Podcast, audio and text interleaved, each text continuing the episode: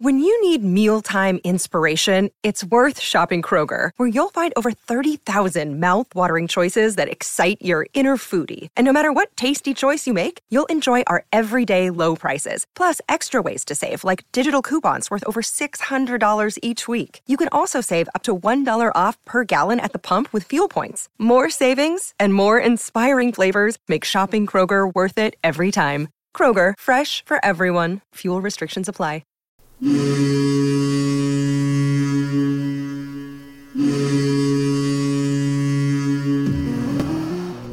to the Black and Gold Hockey Podcast, a weekly discussion about the National Hockey League's Boston Bruins, affiliated minor teams, and prospects of tomorrow's stars.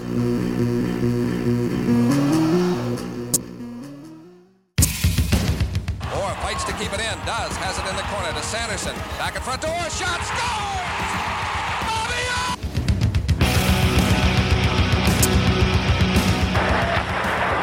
Ray Bourque. Scores! Ray Bourque from the face-off circle to the right of Reggie Lemelin,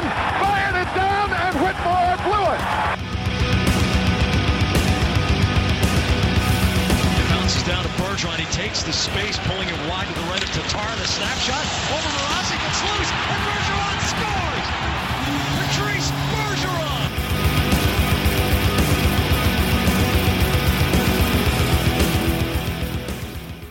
There are three ways you can support the show. We are available on Apple iTunes, SoundCloud.com, and on thehockeywriters.com, located in the podcast channel of the website.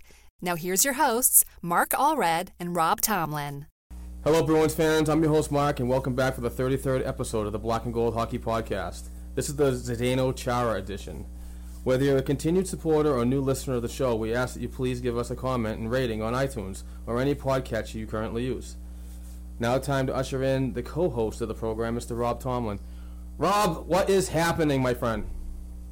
I am very, very good. Awesome. I uh, still getting over that win from last night, so yeah, uh, got a beer ready. Gonna talk some Bruins hockey, Love it. so love it's it. all good. Yeah, that was a great game last night. Uh, we will definitely talk about that in our in our last week's um, uh, discussion of uh, games. But um, I'm excited to bring back um, a very very good hockey writer that I follow very closely, um, and he is making his second appearance on the show.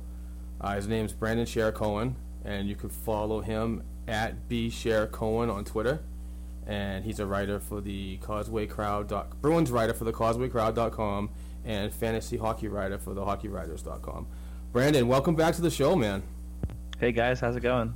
Good. I'm excited to have you back. Uh, like I said, I'm a huge supporter. I always follow your stuff and read your read whatever content you have available, and I'm just pumped to have you back on. I appreciate that. I uh, always try and do my best when uh, pumping out content. It's always good to know that people are reading it. I'm definitely glad to be back and talking uh, Bruins talk with you guys. Awesome. Uh, let's get right to it. I know we got a busy, I know you have a busy schedule, Brandon, and I appreciate your time. So uh, the the after 18 games, the uh, Boston Bruins are 11 7 and 0 with 22 points, uh, third in the Atlantic Division, sixth in the Eastern Conference, and eight points behind conference leading Montreal Canadiens. Uh, last week there was only two games, which uh, was just mind-boggling to me. After playing five and seven, then have a three-day break. I I didn't know what I was going to do with myself, but uh, they played Minnesota on Thursday night and lost a, a heartbreaking game. Honestly, um, with 45 seconds left to go in regulation, uh, Mikhail. Oh, I had his name. Uh, Mikael Granlund fires one in the crease, goes off Adam McQuaid, and unfortunately goes past Tuukka Rask that didn't have a chance to stop it at all. Uh, thoughts on the game? We at least deserved a point from that game, I think.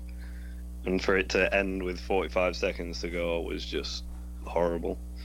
So I think we just we've relied on the offense a lot this year and putting up good scores against teams and that game was just frustrating to watch.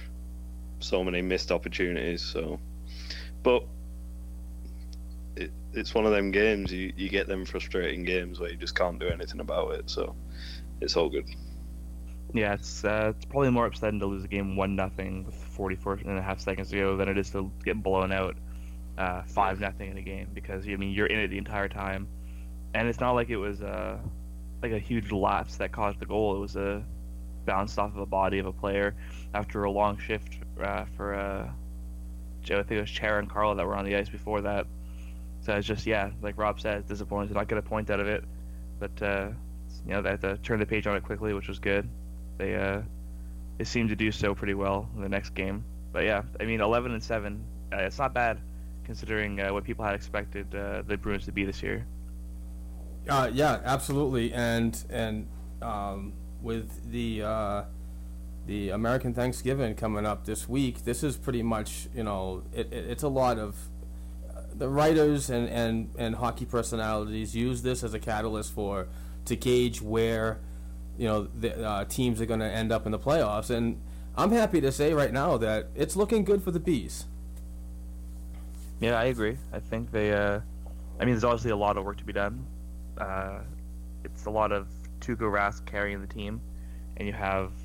I mean, there has been some secondary scoring, which has been a little better as of late, but it's still pretty much the top line that's producing the points. Um, but yeah, I agree. I think they're looking okay. They're looking better than I think anybody expected them to be at this point. So it's uh, it's uh, I guess uh, just refreshing change of pace from the last two seasons. Sure is. I just think without trade deadline, like acquiring a defenseman, I think we'll see the same as last year, where it just drops off towards the end. But uh, that that's only my opinion. I just see you always see the defense slow down later on in the season, and you get same injuries to guys like Adam McQuaid. So, I mean, I hope they pick someone up. At the same time, they probably won't because we know the Bruins don't seem to like doing deals. So That's it, true. it's good to see people coming like stepping up from within though, because we've seen guys like Morrow starting to play a bit better, and I mean Carlos played far beyond what anyone thought he would at the beginning of the season. So I mean, it could it could be a different team this year, but uh, the I think the real test is later on down the stretch, the last twenty odd games. So Yeah, I agree. I, I, I also agree. And um, just to uh, follow up on what Rob said, uh, the, the defense has really stepped up to me a lot. And and in that Minnesota game, the one nothing loss, uh, unfortunate it is. There were a lot of good things to be to be seen from that, and and the the defense really chipping in um, at times and shutting down a lot of uh, rushes coming into the zone, and going into Saturday's game against the Winnipeg Jets, which I, I thought was going to be a lot closer because the way players like Patrik Laine and Mark Scheifele, those guys have produced so far this season, I thought it was going to be a different outlook. But the defense showed up in that game too, and limited the uh, the Winnipeg Jets to only 12 shots all game. yeah, that And- is crazy. Right, and Especially I- with the firepower they have. Exactly, exactly. I was amazed. So when when you've got guys like Nikolai Ehlers and Patrik Laine and guys like that getting on average around five shots a game each, you, you'd expect a lot more from them. But the defense did a really good job in stopping pucks getting to the net and kind of just corralling people down the boards, making them take the long way around, not getting to the front of the net, not getting the shooting opportunities from top of the circles. So I, I think they really have stepped up in the last four or five games. They're showing a lot different attitude towards how they play. So I agree. Even the Montreal game, like it was obviously a loss, but you had Zane McIntyre in net, and that game came down to the last minute as well. Like that's yeah, you're talking about uh, a team that's staying in it until uh, until the very end. so that's just it's good to see. It's good to see the team hanging around because I mean, in seasons past, you've seen they've either played 20 to 40 minutes and let off the gas for the last 20, or it's been the opposite where they've been asleep for the first 20 to 40 and then have just played in the third. But now it seems like they're kind of, uh, I guess, keeping the same pace throughout the entire game, which I think a lot of it has to do with uh, with Brandon Carlo being on the team, because you have a player that's it's finally an addition to the defense. You know, the last couple of years, I mean, Colin Miller has been there, but he had a very limited opportunity last year before seeing the press box. Um, but Brandon Carlo, he's been in the lineup consistently since the uh, start of the season, and he's allowed to he's allowed Zotero to play his game a little better, and uh, you've had a nice contrast there. So I think uh, you've seen the defense play better just because you've seen a better, I guess, well-rounded defense on the top pairing than we've had in the past. Yeah, and yeah, and we're, we're seeing a lot more minutes from the bottom six forwards as well, which is it, it's kind of keeping every forward line fresh so they can help out on the back end as well, because there seems to be a lot of help coming on the back check as well. Yeah, and So- one one of them is a surprising one for me is uh, uh, New Hampshire native, uh, Merrimack, New Hampshire native Tim Schaller. Oh yeah, Absolutely. Uh, but uh, just going back to the last night's game a little bit, um, there was a lot of good contributions too from from the uh, the, the uh, top, the offensive lines. Uh, it was good to see Beleskey snap a uh, three-game goal streak. Uh, Marchand got his sixth goal, uh, snapped a five-game goal streak, and Bergeron pinched in, snapping a six-game goalless streak too. Yeah, well, that's the thing. Like I said before, you had the top line that was producing offense. They kind of slowed down a bit, but then you nailed it by saying the fourth line, or like just the bottom six specifically, has been uh, really stepping up. I mean, Tim Schaller, what a story for him. You know, coming in, no one really expected it. I mean, last year, if I asked you who the bottom six would be, there's no chance Tim Schaller would have been in your, even anywhere Yeah. close to what you'd be thinking. And then, you know, the Bruins end up getting him, and uh, he contributed right out of the gate.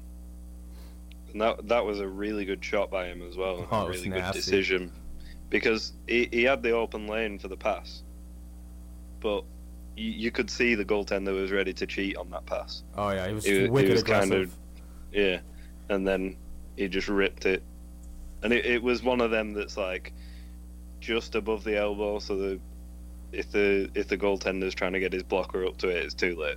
It's in the net. So that was a good good decision by him. And then, I mean, Chara two assists on the night as well, and then uh, Krug with that uh, that pass from his own zone, the stretch pass. That was a that was a good play. So oh man, Something the Uh, team needs more of is those stretch passes. Oh yeah, that Right. that's how the NHL's changing now. It's more zone to zone passes and a lot deeper play. So I think the Bruins haven't really used that up until now. So it's good to see it happening. But with with only having a guy like Torey Krug able to make them plays, it limits it a lot. So and I he's think been, Liles is able to as well. They don't use it as much, but uh, at Yeah. the end of last year when we when the Bruins acquired him, he uh, he made a few plays where it was just like instantly worth the trade. I feel. Yeah, I remember his first point was the uh, he made a pass straight down the center of the ice. I think it was to Marchand, and that was basically from behind his own net, and that was a perfect play. Right. So I mean, he, he is a he is a really good passer, but it just seems like they're using him as one of those like veteran teacher type players where he'll sit on the bottom pairing and he's kind of more of a shutdown role and letting the the younger guy do the offensive work. So it, Yeah, it's and- a shame to see that, but and when uh, and when Krug's able to, and he's had a controversial season so far, and, and you know he's got good points and he's got bad points. We, we we've all seen it, but when he pinches down low, he's getting snake bitten. It's just tough to see him miss like practically open net goals, hitting the post, hitting high glass, or just a ridiculous save from a, um, an outstretched goaltender. And Uh, it, like I said with Beleskey it, and the third line, as soon as those goals start going in, that's when it'll start rolling for him. His confidence will come back. He'll get better. I think he's just like a lot of people say when when you're on a like goal drought, you start to grip your stick a bit too hard, and when you get them opportunities, you're overthinking it. So as soon as he gets one, he'll start getting more. So I agree. Um, before we get too far off the topic of the bottom six and the fourth line, uh, Dominic Moore has really impressed me this season. He's Yes. had uh, Yep. he's just had a great uh, impact on the team. I mean, he's what fourth on the team in points, I believe it is. Mm-hmm. Uh, he's got four goals, so he's up there on the team as well. And his face-off percentage, he's uh, he's at 57%. So he's having a very good season for the team. I And he's showing off skills that people didn't expect either. Yep. Because he's shown some filthy hands out there. and I'll uh, definitely getting around quite a few players with that. So and I'll definitely I'll definitely call myself out. I ripped Don Sweeney and management on signing him because of his age and what I've seen from you know games that he's participated in, uh, obviously against the Bruins. Uh, but uh, obviously, I didn't pay enough attention to his overall game and uh, didn't give him the credit. So, um, eat my words, folks. Yes, I do. We are wrong sometimes. But We're always wrong about something. but what we're not wrong about, and I have we have to do the Tuukka love because we do this. This is what we do. Thirteen games played, eleven and two, a one point four six goals against average, a point nine four six save percentage, and three shutouts. He's been unbelievable. Love it, love it. All right, that's enough of that. playing. enough of the man crush. But uh, go ahead, Brandon. You want to touch on No, that? just yeah, Rask has been. I mean, I've always been a huge fan of Rask. Um, obviously, you're talking about a player that's proven that he's one of the top goalies in the league year after year. It seems he had one bad year with. Uh, it wasn't even a horrible year. It was a worse year than what we're used to with him. Uh, he wasn't as, I guess, reliable as he was in years past. But you're also talking about a t- uh, the same media and fan base that are talking about the team that has no defense. mm-hmm. So when you put, you know, you say he has bad defense, and then you say the goalie isn't playing well, what's wrong with him?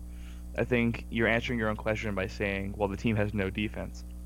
Yeah. You look at uh, Rask now. I don't know if it's just some of the uh, players like either Mil- uh, Miller or Morrow who are stepping up a little more. Although Miller's been very unpredictable, I think he's been fun to watch. I'm a big fan of Colin Miller. Me too. I, I am Uh, too. I am too. But you know, being sat the last three of well, I believe three games, as uh, uh kind of gotten a little meat. But Morrow has really stepped in nicely. I agree. But then you have like Brandon Carl, like I mentioned earlier, who's stepped in very nicely. He's already looked like a a player that's that's been in the league for a few years, and he's 19 years old. And defense is a hard position. But once you have players like that that are stepping up a little bit, and you have players like Marchand, Bergeron, and Pastrnak who are just dominating possession numbers this year, among others, but those players specifically, uh, it helps out Rask a lot. And then you have Rask able to uh, see the play more. I can't remember what the stat is exactly, but I know it's like 17% less uh, high danger shooting percentage against Rask this year so far, and his save percentage is way up as a result, obviously. Mm-hmm. So it's, it's good to see him getting the help. It's good to see him, I guess, returning to form, and uh, I'm glad people are starting to realize again that he's uh, he's one of the top goalies in the league. And there's there's really no denying that.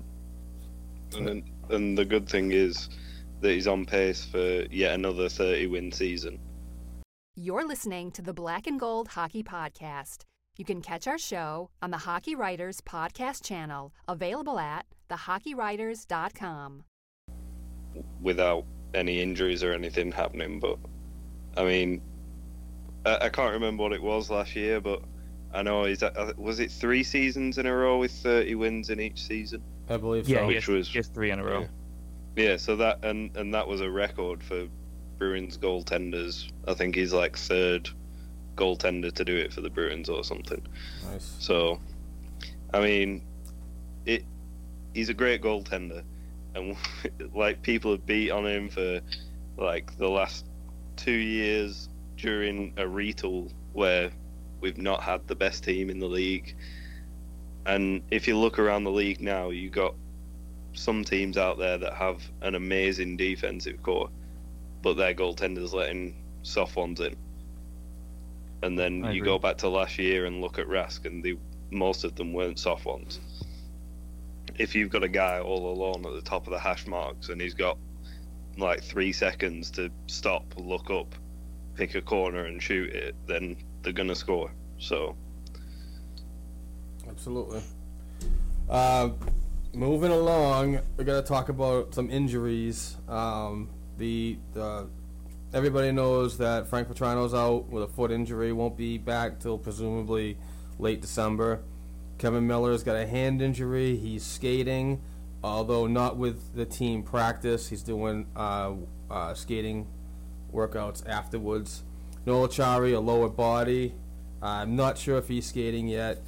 But the, uh, the important one to me is uh, David Pastrnak right now, and uh, I I totally forgot. I wrote a note somewhere, and I don't know where I put it. But does, do any of you guys remember that hit against the boards where he kind of got his his looked like he got his bell rung? Do you remember what Yep. game it was? Was that? I that don't the, remember the game you're talking about, but I do remember that. He looked Uh, kind of uh, dazed. Yeah, but Yeah. obviously that could contribute to his upper body injury, which he's been out for the last three. Yeah. So um, he's he was at practice. He was with the team today, but did not participate in uh, the, the the you know overall practice, but was on the ice afterwards to to work with coaches. So that's a great great sign. Got to get that kid back because um, I you know, I can't go a week this season without saying that I'm just totally surprised about his effort and what he did over the summer to build himself up and to be more committed to being a, an overall player. Um, when the past ye- two years or uh, past year, it was kind of he was uh, injury prone and just kind of underweight and bouncing off of players. Yeah, the, the thing about Pastrnak is when he was drafted, he was drafted as a two-way player, as well as he had uh, a good nose for the net, a lot of offensive ability. But then when he first came into the league, obviously he was 18 years old. Like you said, he was six feet tall, give or take, but he was 150 pounds soaking wet. Uh, then you saw him gaining weight over the years, still kind of weak on the stick when he was, uh, I guess, alone on the boards trying to make plays. So he had a lot of turnovers like that. Uh, he put up the offensive numbers, but this year it looks like he's uh, he's stronger on the stick. He's gained the weight to, uh, I guess, the muscle to just put up a fight along the boards in the dirty areas of the ice. And I mean, it's showing now, and he's he's showing that he can shoot as well. well. Like he's finally starting to take those shots more and more. And I mean, more than anything, he's just hovering around the net and he's getting those rebounds. It's that's what the Bruins been missing over the last few years. The guy that's just gonna bury rebounds. And uh, I mean, 10 goals in 14 games. The guy's 20 years old. It's, uh, hopefully they can get him under lock for a long time. But yeah, we definitely uh, would like to see him back in the lineup soon. Yeah, well, to me, it just seems more like a kind of protection type thing, keeping him out of the games, because he's a player that you can't miss out on for a long time. You, you've got to keep him healthy, so it's probably a playable injury, but with guys like that, you've got to give him time to rest and have him at 100%. Right. Because he's not he's not a Bergeron. He's not going to go out there and play no matter what. If he gets injured even more, then you lose him for months at a time. So, I mean, let the guy rest, let him recuperate, and while we're winning games, that's the best time to do it. And and I like agree. and like we said about Rask uh, a, a week or two ago when he was out, um, this this is the time to rest players like that. You you know you're you're you're. I'm not saying all stars as in league wide, but your team, your all stars on your team. This is the time to do it. You don't want to be doing this in, in February, March, and April. So Yeah. You also want to do it, like Rob said, when your team is rolling. If you have one player sitting out like Pastrnak because he's, you know, maybe not 100%, the team still put up four goals against Winnipeg, and uh, obviously we mentioned how they, much they limited them uh, in their own zone. So you're talking about a team right now that's rolling. Uh, I mean, the only loss that we've had recently came against Montreal, and like we said, that was a very close one as well. So if they're rolling, they might as well let Pastrnak rest up, and make sure he's good to go because again, he is still 20 pounds. He is still just getting into. Uh, he's coming into his own in terms of his new muscle mass that he added, obviously. So he's got to make sure that he's not uh, overexerting himself. He's not going to further any injury. So yeah, we're you're talking about. It's still pretty early in the season. The team's rolling. Don't uh, don't force anything at this point. Yeah, don't want you don't want any reason out there why you didn't get to the playoffs. You don't want to think back and go, oh well, if I'd rested him for two games and then we had him for the rest of the time and he didn't get injured. Right. So yeah, it's definitely definitely the right time to do it. So, um, with the November month coming to a close, we still got 10 more days. Um, and uh, we just talked about Frank Vatrano, who's still injured with a foot injury.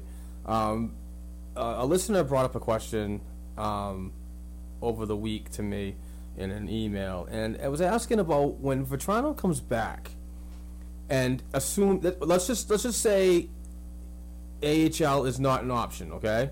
Because uh, I believe that probably would be a good idea to step him in slow and then work him back into the NHL. I really don't like the idea of bringing him right into the NHL, bam, and then there's there's a high probability of, of, of being injured again. Or failure. Exactly. Very well said. So let's just say the AHL is not an option. If he comes back on the NHL roster, NHL Bruins roster, who goes? Who leaves? Who sits and you know who- who needs to make a spot for him? Well, Well- the issue is. You can go ahead, Rob. Sorry. Oh, sorry. I was just about to say you've got you got Kuraly up there at the moment, who is going to go down whenever someone comes back from an injury. So that's and you got like what four guys out injured. Yeah. So you're going to have to. I think they got one spot available, and then they need to make room for three more guys. So basically, with with Curley taking one of them spots, you you probably got two guys that need to go down. So, uh, it all depends. I- If Schaller goes a bit gun shy and he's not putting up the points, do you do you put him on waivers and send him down? Because I don't know who you could send down within the defense core that isn't going to get claimed. Because Colin Miller is on an NHL contract, so he'll definitely be on waivers, and I guarantee he'd get claimed if he went down. Yep. And then Morrow get claimed, Yep. so and you can't you can't really send Carlo down when he's playing like he is. Right. So I, I just don't know, but I think I think they're gonna have to make the decision on like they need points, so they need to try and waive as little as possible. Maybe make a trade. I'd rather do that than waive someone. Mm-hmm. My only So- issue is the fact that you have. Uh, so if I'm just going to reshuffle the lines around a bit here, your top line is obviously going to be Marchand, Bergeron, and then Pastrnak's on your top line right wing. Yeah. Your second line center is Krejci. That's solid. Backes is the right wing on that line. Spooner is the left winger there. Uh, I guess he could move down a line. So just assume he's down a line. Forget about him right now. Yeah. You plug Vatrano into that second line next to Krejci and Backes. So you've got a wicked shot. You've got a guy to protect him with a small frame in Backes. You've got Krejci, who's one of the elite playmakers in the game. then you have Nash, who's currently playing top line right wing. You put him back at third line center. And then you have Matt Beleskey playing on the left wing on that line. I don't know if you want to move Beleskey down to the fourth line or if you want to move Spooner to the third line right wing. But Spooner could be that third line left winger or right winger, depending where Yeah. Beleskey goes. Um, that would move Dominic Moore back to the fourth line center spot. And then you have, I guess Jimmy Hayes would be the odd man out there, which I'm sure most people would be happy to hear. Oh god. Yeah. Well, I was reading a stat earlier today. I think it was the Bruins stat Twitter account. Oh, is that the five on five? yeah. and it's- Oh, it's- that was it's- cra- it's- crazy. Go I ahead, mean, for Brandon. Nugent Hopkins and Plekanec. It's the stats. The tweet says Nugent Hopkins, Plekanec, and Jimmy Hayes are the only NHL forwards that have 29 plus five versus five shots on net without one finding its way in. so for Nugent Hopkins, that's obviously just a slump. Uh, the guy is obviously a former first overall pick. He's never shown any reason to not believe that he can be a top six player. Thomas Plekanec has been, I mean, since he signed his contract, he's definitely slowed down. Uh, he's been he's just been almost invisible in terms of goal scoring for the Canadiens. So that's more than a slump, I'd say. And I mean, Jimmy Hayes, he's obviously has controversy with the team, and I advocated for him earlier in the season, uh, saying as long as people have a smaller expectation for him, he'll do better. But then you look at his points, and it's just, how do you justify having that player in the lineup each and every day? He's not going to hit. He's not going to score. He's not going to. He's zero points in 16 games. He's a minus nine. So I think you have to bench him and let him uh, let him realize that he's not playing to potential. And then Vatrano, like you said, if AHL is not an option, he goes in the lineup, Mm-hmm. and then you have options after that. If he starts, you know, like we said, there's a big chance of failure or injury. Uh, I think more failure just because, and I don't mean he's going to be a horrible player. I just mean that you're putting a guy who's missed months. I mean, to start the season, so he hasn't played in forever at this point. Uh, you put him right back into the the middle of the season. You're talking about a very difficult task for a young player like that. So it's very likely that he'll fail if they do that. So Jimmy Hayes, he'll be in the press box for a bit, but if Vatrano doesn't play well, or like Rob said, if Schaller doesn't play well, or someone doesn't play well, there are definitely options to move people around, and the Bruins have enough centers to move other centers like Schaller, or even Nash. More anyone can go on the wing. Like that's not really an issue for the Bruins. All right, now I, I, I do appreciate what you're saying, Brandon, and I like the the the, the whole shuffling theory, but do you mess with chemistry?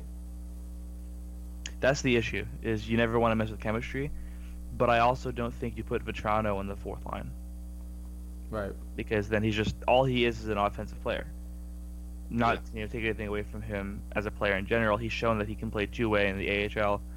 But my point is, you're not putting a guy like Vatrano in the lineup so he can stop a goal for you. Mm-hmm. You're putting him in there so he can take a shot on net or six or seven, like he's shown he's like to do, so he can produce. Yeah, create so something offensively. Exactly. You don't want to limit his minutes to the point where he's not getting the opportunities to get the shots on net, because then you're taking his entire game away from him.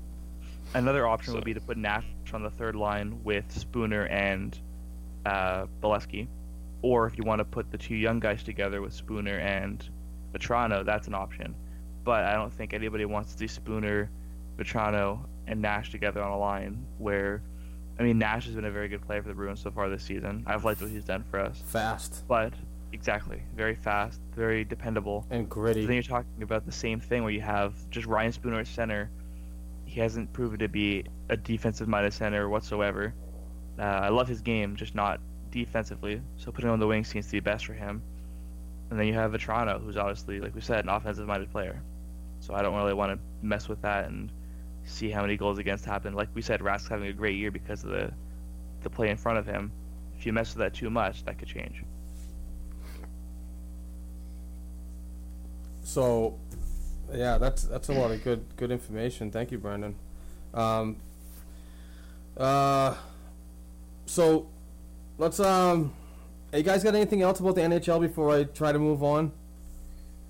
Uh, no. I will. I'll I'll mention one thing. There's been, I know someone was saying they wanted some trade rumor talk being brought into the whole show. Yeah, yeah. The, we mentioned the that one last week. thing, yeah, the one thing that I have seen this week is Ryan Murphy for the Hurricanes I is saw that- apparently available and being shopped. I saw that And- too.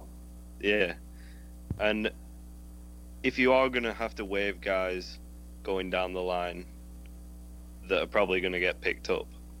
Why don't you trade for a guy like that who probably just needs a change of scenery? Yeah, and a fir- former first round pick, if I'm not mistaken. 12th Yeah. overall, I believe. Yeah, nice, nice. Look at And that. i- if you want in if you want in puck transition defenseman, Oh. then that's the perfect guy to go after because that's his main style of play.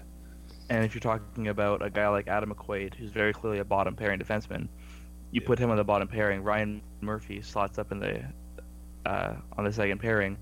And in that situation, do you put Krug on the bottom pairing with McQuaid still, and then move Liles up to the second spot on the left uh, left side? So yeah, he's- because I wouldn't have I wouldn't have Krug and You're listening to the Black and Gold Hockey Podcast. You can catch our show on the Hockey Writers Podcast channel, available at thehockeywriters.com. uh, Murphy. Murphy. together if they were on the same team because two small-bodied defensemen that are going to get bullied around a lot by bigger teams in the league. and they're more offensive than defensive. No, yeah. and Once they Yeah. on- once they have open ice, they I mean they're they're going to be very good together. But you know, pinching in down low near the near the crease, you're just going to get pushed around from bigger players. But the thing is, it changes the power play option as well Sure. because you don't need Krejci on the point there. Then you can have Krejci down low. You can have Ryan Murphy and Torey Krug together on the point for the power play. And also, There's an interesting uh, thing you just said there. Sorry, uh, um, Mark. no problem. But with uh, last year, the power play was so successful because you had Loui Eriksson right in front of the net, and his hands were so smooth that he could just catch a pass and immediately uh, stick handle around the goal and get into the net. Yeah. Mhm. David Backes there. He's obviously a more physical player, but if you have a guy like Krejci in front, his hands are very slick, Maybe that's what the Bruins need. But uh, uh, It's not just about screening; it's about actually getting the puck into the back of the net after the screen. Exactly. It's five people that are supposed to be able to score. screen.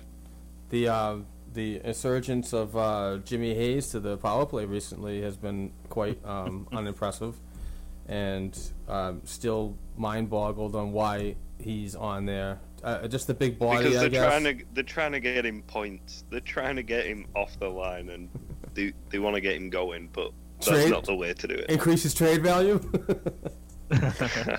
No, I yeah, think look at look how many value. minutes he's playing. right? increases value so the uh, the coaching staff doesn't look bad for not sitting him sooner. Yeah, No, I no, I, got- I gotta, I gotta say something. I just, and, and, and it's going, going a little off the board and un-Bruins related, but um, do you think like names like Ryan Murphy and and others on the Carolina Hurricanes are stemming from the recent news of the the owner is aggressively looking to sell the team and relocate? I don't Ryan know that he Murphy actually- is from his play.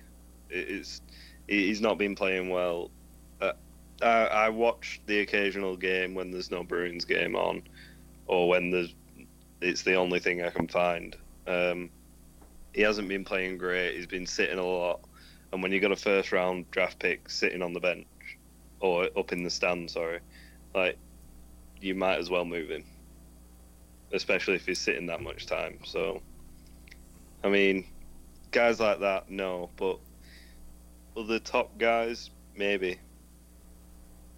I- don't think a lot of players like relocating. So, No. I'm also Well- not sure how much real estate there is. Like I know that it was said, but I think it's also more of just a business ploy. I Yeah. think there's something underlying to it. I don't think the the owner actually has any intentions of relocating, but I mean, it is possible. Obviously, we've seen you know owners make statements like this before, and sometimes there's nothing to it, and sometimes there's legitimate uh, claims to follow up on. But uh, no, I, I agree with Rob when he said that it's more the play for Yeah. a guy like Murphy. Well, But I, again, he's a 23 year old defenseman. yeah, right. yeah, He hasn't give hit his own yet. time.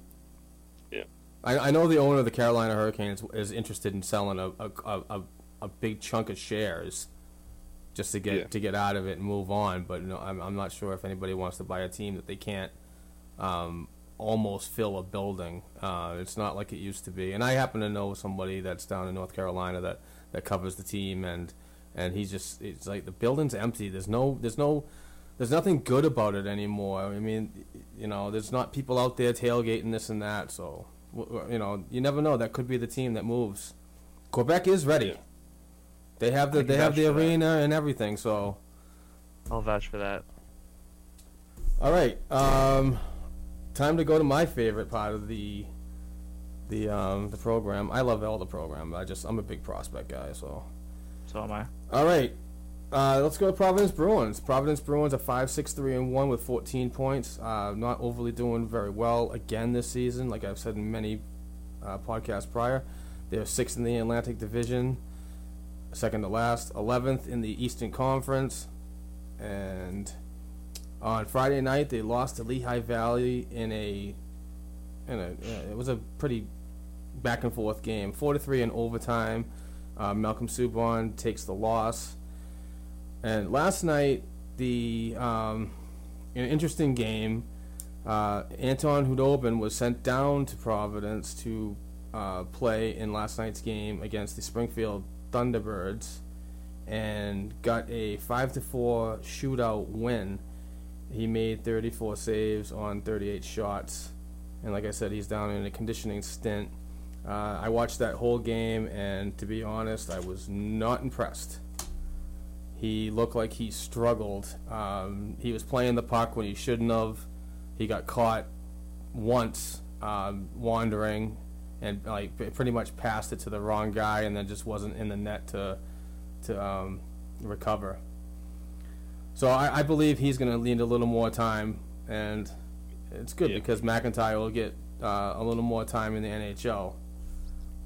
But um, That's what I. There's a lot of the times when uh, you have a goalie like a Subban or a McIntyre, and people will say it's better to uh, play them in the AHL so they can get consistent playing time, which is valid. Definitely uh, it's better to play than not play. But I think for McIntyre, he's obviously not ready to play in the NHL yet as a starter. So I think it's good to let him sit there. And obviously, like Subban is down there in the minors right now, he's gonna get the majority of the starts. So if you have McIntyre right now sitting behind Rask, he gets to see the, uh, I guess, the speed of the game. He gets to learn from one of the best goaltenders in the business. Gets to learn from the big team staff. Uh, I think it's good for him right now. Like you said, he gets to see the game uh, from a, I guess, like a more first-hand perspective than he would if he was in Providence. So I like that he's getting some time as the uh, the backup, even if Rask is going to become a workhorse again and he's going to carry the team. It's nice to see the uh, the rookie getting uh, getting his opportunity there to learn. As for Khudobin, I'm not sure if it's just because he's coming off the injury or if it's just you know nerves in his first game back. He obviously hasn't been great for the the big club this year either. I think it's a 410 goals against average, something like that. Yes. And it's like an under 850 save percentage. Yes. Which I'm a big fan of Khudobin, but I can't defend those numbers, obviously. And when Rask comes in, obviously he's lights out. Mm-hmm. So it's not like the team in front of him is. They're, they're not the, the reason the goals are going in. They can be a part of it, but if Rask can stop them, that's not to say Rask and Khudobin are the same quality of goaltender, but Khudobin is still an NHL goaltender. But there is something to be said about the fact that Malcolm Subban has also struggled in Providence. So is it more of an issue of two goaltenders struggling, or is it an issue of the Providence team not helping their uh, goaltender? Well, that's that's a that's a very good segue, Brandon. And I've had conversations with people that are are close to the Providence Bruins team, and a friend of mine actually reached out to me. Uh, her name's Rhonda LaBush, very very nice woman, interesting woman, and she knows her hockey. And I'm, I was quite surprised in having a conversation with her. But um, she's huge on the Boosters Club, and she's huge on um, all the um, um, the stuff that the Providence Bruins do for charities and so on. And uh, she was actually telling me that in all the events that she goes to, there's no goalie coach. Hmm. Does that surprise you at all? Because now, now it surprises me because I've I, I've I've heard from other teams that they do have goalie coaches that travel and blah blah blah. But since Boston and Providence are so close, is Bob Essensa, the NHL goalie coach, only making time for players when uh, at his convenience? That that to me is is kind of a confidence issue. I would believe not having somebody there all the time, and basically taking directions in practice from a defensive and, and a defensive coach and a and a forward coach. Yeah, I can see what you're saying there. And then that would also tie into the fact that McIntyre is getting, I guess, first-hand treatment now from uh, exactly from a goaltender coach. That's definitely good for his development. I wasn't aware they didn't have a, a goaltender coach in Providence, but I wasn't uh, either until I looked into it, and and it, yeah, it, I they don't. Maybe it's because the proximities are so close that you know, if need be, if somebody's not, you know, if say if Malcolm Subban's not doing so good, that you know he can just drive down 95 and easily go and see him. But I just, I don't know. I, when I was growing up playing hockey, and I'm I, I'm a goaltender. Rob's a goaltender. I, I was we always had the goalie coaches right there with us at all times, game time and practices. So, and, and it was always good for me. I mean, I didn't make it to the NHL, but you know, I go and watch some junior games here and there, like junior A, junior B games, and you always see the uh, whenever there's I guess intermission or there's a whistle for a timeout or whatever it may be, the team will get together, they'll go around the head coach, uh, they'll do the talking, and the two goalies will get together. So if the goalies are always going to be kind of in their own bubble, doing their thing, telling each other what they see, I'd imagine that's easier and at the bigger levels like the AHL, the NHL. If you have a guy that's his whole job is to look out for you and say, okay, maybe you know, watch your lateral movements, watch your blocker side. Hey, your glove's a little low out there. You know, it's Yeah. it's important to have that person that's specifically watching you. If you look at uh, even you know football, for example, American football, Rob, um, Yep. you're talking about you know just so many position coaches, and it's you could have very similar roles, but everybody needs to have their own attention for what they're doing. One man, so a head coach, can't uh, you, you, they can't dictate every single thing that every player has to do on the ice. They can't tell you what every player is doing right, what every player is doing wrong. They and it's, it wouldn't be fair to expect that of them either. So even for Bob Essensa and the, I mean the Providence goalies, it's not fair for them to have to go out of their way to uh, to go and see him, and it's not fair to him to have to monitor every Providence game while also monitoring the Bruins games. I think for I mean obviously the Bruins they have a very wealthy owner ownership group with the uh, the Jacob family. I think one more salary wouldn't make or break them, and I mean it could help, like you said. Like you're talking about a team that the goalies have been struggling. So if you want to talk about a change, maybe give them the attention they need. Yeah, I agree. You're listening to the Black and Gold Hockey Podcast. You can catch our show on the Hockey Writers Podcast channel, available at thehockeywriters.com. Uh, all right. Uh, the Providence Bruins travel to the XL Center in Hartford, Connecticut today, and they play the Hartford Wolfpack at 5 o'clock. Dan Vladar is expected to get the start per uh, head coach Kevin Dean. And real quick, I'm just going to go through this because we're running out of time.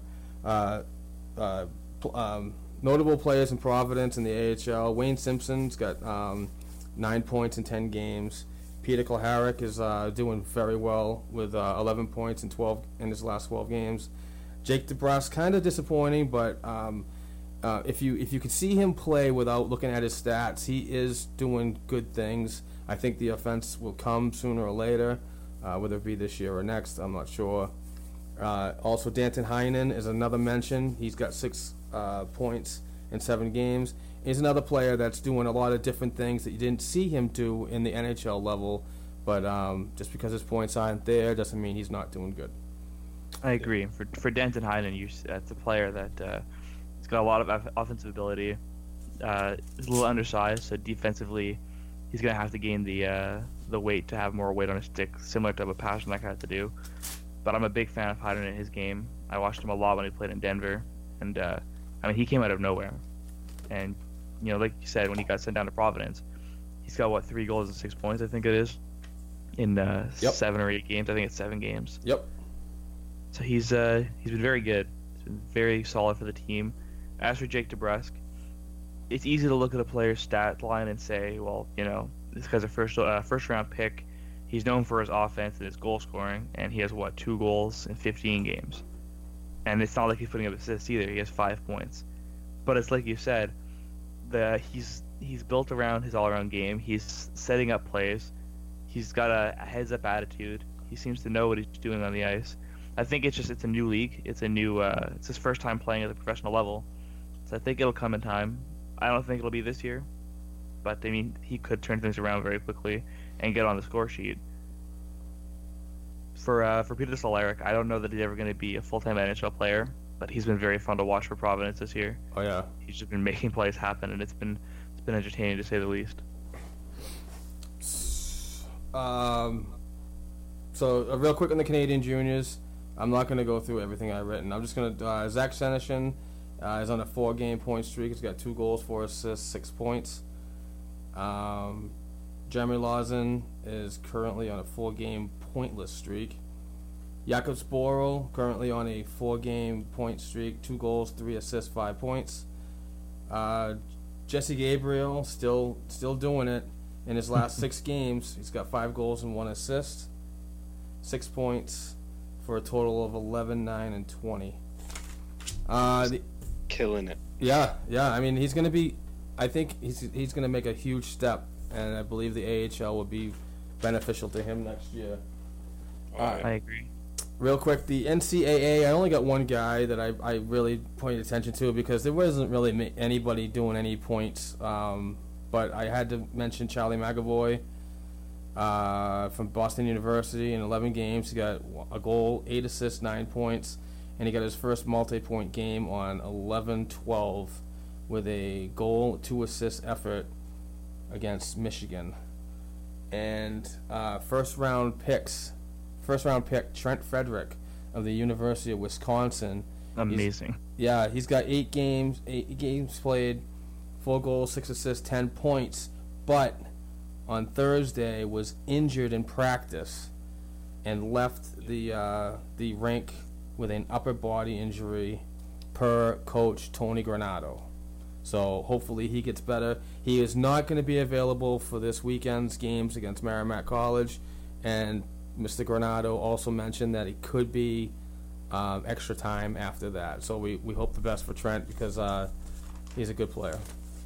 yeah, it's been. I mean, after all the criticism that uh, uh, the Bruins took for drafting him, he's just been a totally different player.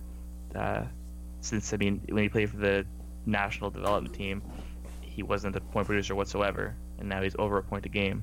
Yeah, and he, It's fun. and he comes from that, that the new hotbed of hockey talent of uh, St. Louis, Missouri. They're producing they're producing players. Just to go back on what you were saying, some of the uh, the prospects. Uh, yeah, Jesse Gabrielle. He's obviously been what a story after being drafted in the fourth round. Uh, projected to be a, pretty much a fourth liner.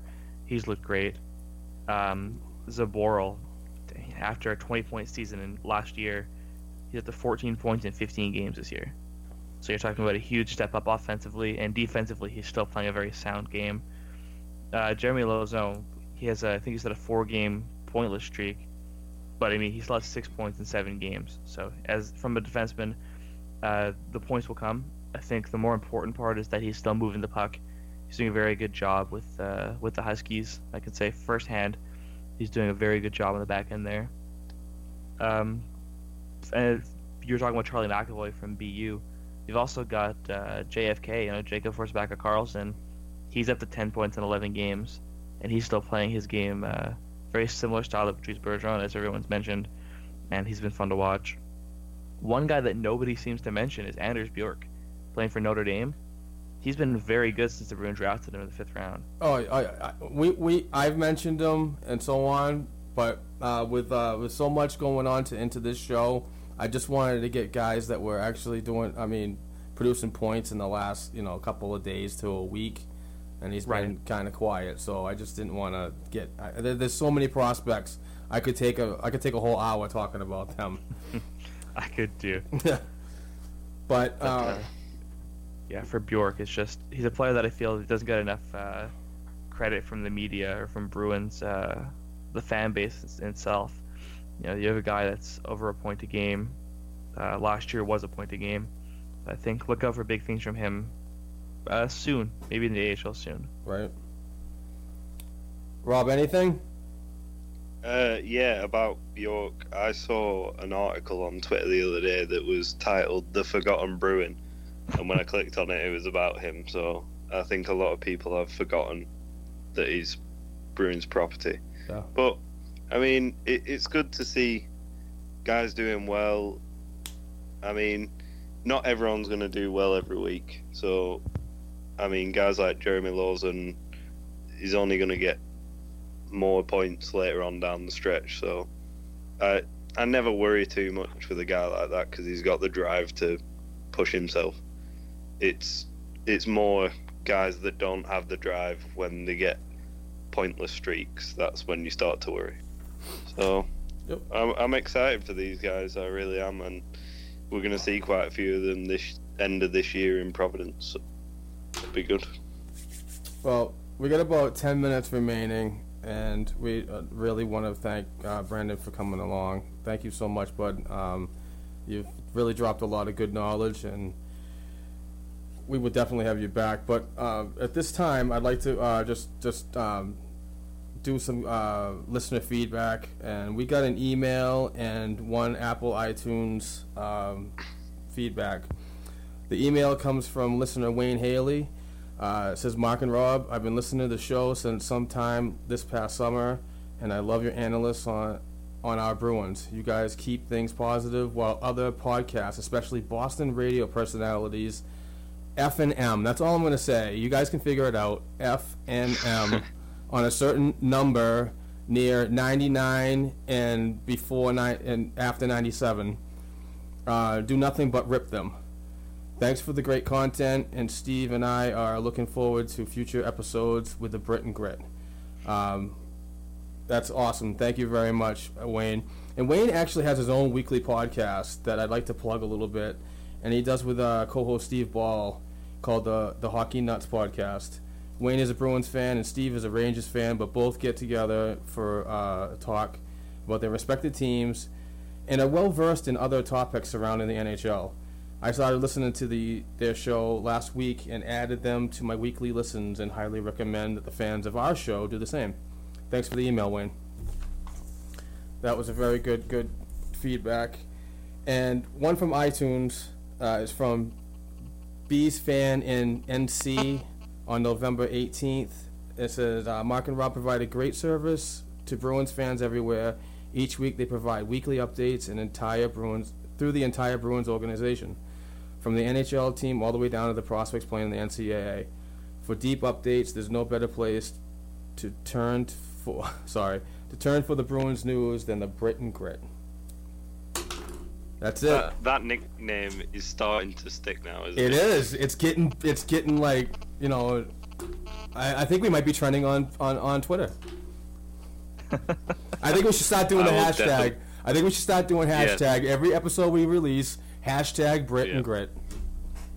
We'll get it up there.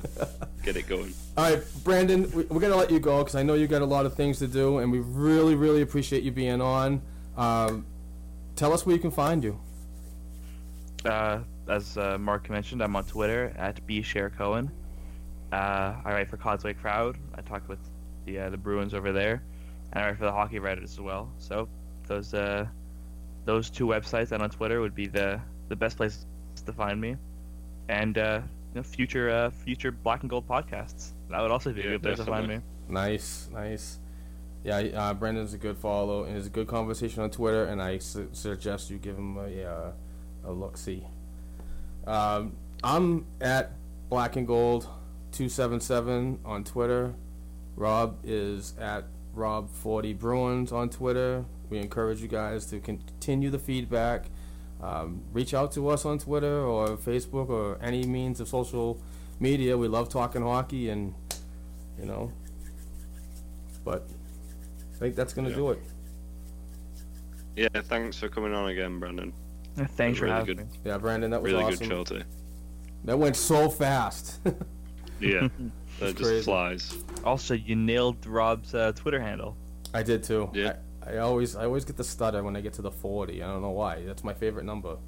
I know it so easily now just because I remember that discussion. You're like Rob, uh, and now I just know it. Like if I think Rob on Twitter, I'm thinking it's Rob Forty Bruins. Like it's not even a thought in my mind. It's I know that as well as I know the Bruins team. that is that is my shameless pr- plug at being a Tuukka Rask fan. I just leave it there, just in the middle. Oh, it's Tuukka Rask. That's, I just couldn't tell.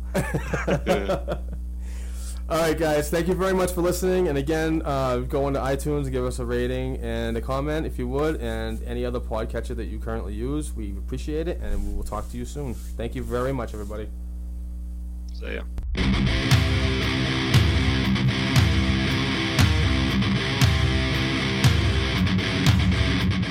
for tuning in to the Black and Gold Hockey Podcast. Please join us next week for another discussion of Bruins hockey related material.